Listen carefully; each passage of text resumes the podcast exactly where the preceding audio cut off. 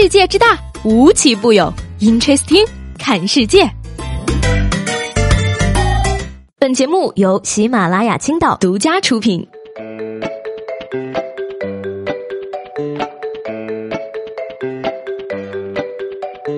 Hello，各位好，欢迎收听本期的 Interesting，我是西贝。话说最近呢，日本啊有一个姑娘，因为太过喜欢对方，没有办法了，结果呢将一个男孩子刺成了重伤。因为长相甜美可爱呢，这个姑娘瞬间引发了日本网民的热议。有人呢甚至还挖出了她的社交账号。姑娘呢的确长得很可爱，但是这个事儿吧做的让人真害怕。玩归玩，闹归闹，其实比起这位漂亮姑娘，我更想了解一下这位受害的小哥。兄弟，你说你魅力怎么就这么大呢？这么漂亮的姑娘就死活离不开你了呀！很多女人呢被一句话骗了一辈子，叫做抓住一个男人先抓住他的胃，简直是太可笑了，好吗？你见过哪个男人出轨是因为小三儿做饭好吃的？因为他喜欢对方捅人，又因为长得可爱成为网红，所以说呢，日本网民的祭点真的让人好难懂啊。前段时间呢，也是日本的某组合成员田口纯之介呢，因为吸毒被捕了。结果呢，不少日本网民留言说，近年来因为毒品被捕的娱乐圈体育界名人中，唯有田口纯之介最神清气爽了。被捕的时候依然找准镜头，甜美微笑，这难道就是日本偶像的自我修养吗？Amazing。话说呢，随着天气的渐渐转暖，巍峨耸立的珠峰呢，也迎来了登山的旺季。于是乎呢，海拔八千多米的珠穆朗玛峰上居然出现了拥堵。为了等待登顶呢，不少登山者只能拥挤在有“死亡区”之称的寒冷地带。结果呢，由于等待时间过长，加之高寒缺氧，目前呢已经有多人死亡。海拔八千多米高的地方能堵成这个样子，看来珠穆朗玛峰也有黄金周啊！登一次珠峰呢，大概需要花费几十万，就这样还得排队。这样来说的话呢，给珠峰装电梯的工程可以下手了。借这这事儿呢，也是劝大家一句：挑战自己也要注意安全，不然你上的不是山，那是西天呐！不仅呢，运动可能存在危险，身边的很多事情如果不注意安全呢，也是会出问题的。话说呢，就在前两天，有这个大学生在线挑衅中国消防的微博，表示说呢，自己也在使用大功率电器，甚至还报出了自己的位置，让中国消防来收电器。结果没想到，五十分钟之后呢，贵安新区消防支队就联合贵州师范大学开展了一次学生宿舍联合消防安。安全排查，累计查处各类大功率电器一千多件。被抓住违规使用电器，这也是大学生活的一部分，也算是抓住了青春的尾巴。某些同学们，你们说是吧？很多人呢对这个学校禁止使用大功率电器颇有微词，但是呢，有的时候你不认真排查一下，你是真的想不出来学生们到底在宿舍搞些什么。热水壶、电饭煲大家也就忍了，可是烫头发的煤气罐都有。这大概是要在宿舍过日子了吧？我很想奉劝那些在读大学的同学们，四年呢真的不要荒废。四年中你都不会有高中那种考试排名的标准了，看似日常悠闲，实际焦虑在未来。因为毕业之后呢，社会也不会要一个什么都不行的人。毕业之后进入单位不是去学习，而是因为你有用。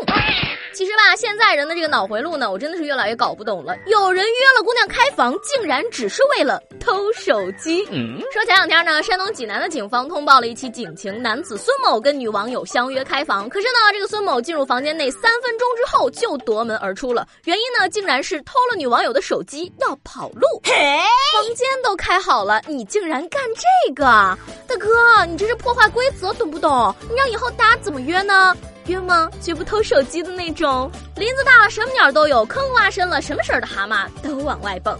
约女网友开房，就为了偷个手机？手机真的有这么重要吗？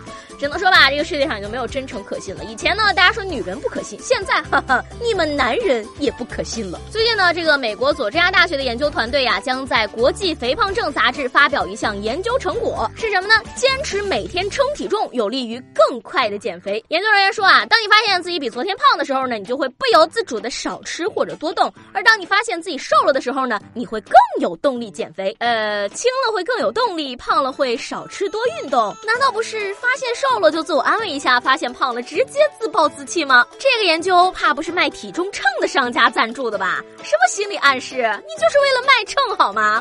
吐槽归吐槽啊，但减肥这件事儿呢，很多人时常会有冲动，尤其是当你看到网络上秀身材的照片的时候，恨不得马上就奔向健身房。说起来呢，健身的同时呢，请大家也千万不要忘记健脑。说最近呢，福建平潭某小区的部分业主因为担心辐射，强烈要求小区内的所有网络运营商拆除掉基站。为此呢，几家网络运营商不得不联合发布公告，没了基站以后，不能打电话，不能上网，不能收发短信，甚至叫外卖、收快递、打幺幺零、幺二零都不行啊！你说这都九零一二年了，怎么还有这种沙雕？摊上这种邻居真的是倒了八辈子的霉哟！你看呢，刚搬进小区的电信诈骗团伙哭了，隔壁的传销团伙也哭了，电话打不通，怎么骗人呢？以前的人嘛会吟诗，现在的人呢只会作对。基站有辐射，这个不假，但是辐射并不影响智商啊，主要是检测智商的。我也是建议未来的开发商们啊，可以搞一个无辐射小区，房屋外墙裹上一层铅皮，房价呢是现在的两倍就好了。德国的一项最新研究称呢，办公室温度影响工作效率。这个研究呢调查了五百名男女工作者在不同温度下的状况，女性呢在温度较高的时候大脑运转更佳，男性呢在室温较低的时候表现更好。结果显示呢，将恒温系统的温度调至比当前标准稍微高一些呢，可以提高男女混合办公室的生产效率。这样说的话，怪不得我的男同事们智商一直不在线。所以说，他们是不是该搬到北极去办公啊？也怪不得呢，有的女生高考考得不错，考研就不行了。毕竟这俩一个在夏天，一个在冬天呢。反之呢，有些男生高考考的不行，考研就呃高考都考不上了，哪有机会考研呢？而我就比较特别了啊，我热了大脑宕机，冷了就想瞌睡，困倦是我的日常，和温度没有什么关系。当代成年人的体质就是啥也没干，隔三差五会莫名觉得累。我跟你讲啊，不用费那个力去研究温度的影响，我这儿有个研究，保证提效杠杠的。最新研究显示呢，工资越高，不论男女，工作效率都会越高。男女有不同，那这次呢，我要问各位男性朋友们一个羞羞的问题了：面对酷暑和阳光，你们大老爷们儿会选择出门打伞吗？最近这个日本政府啊，鼓励男士出门打伞，让男性们不要害羞。原因啊是去年夏天，日本全国各地都出现了史上的酷暑，导致很多人中暑，尤其是室外工作者。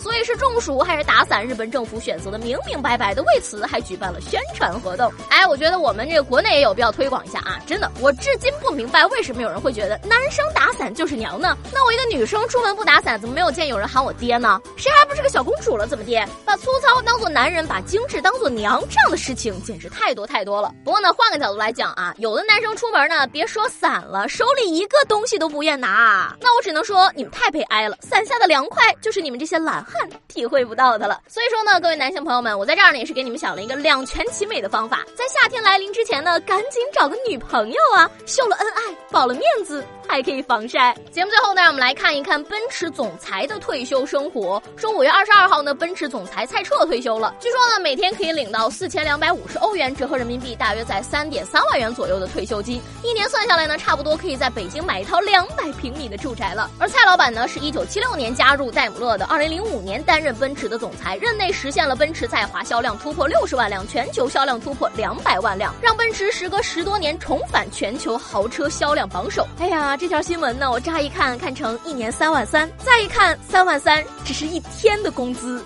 哎呀，贫穷限制了我的阅读力呀。不过呢，就算是奔驰老总，一年不吃不喝，也才换个两百平的小房子，这也太惨了吧？那像我们这种工资几千块的，算了，转发今天的节目到你的朋友圈，愿大家都能咸鱼翻身。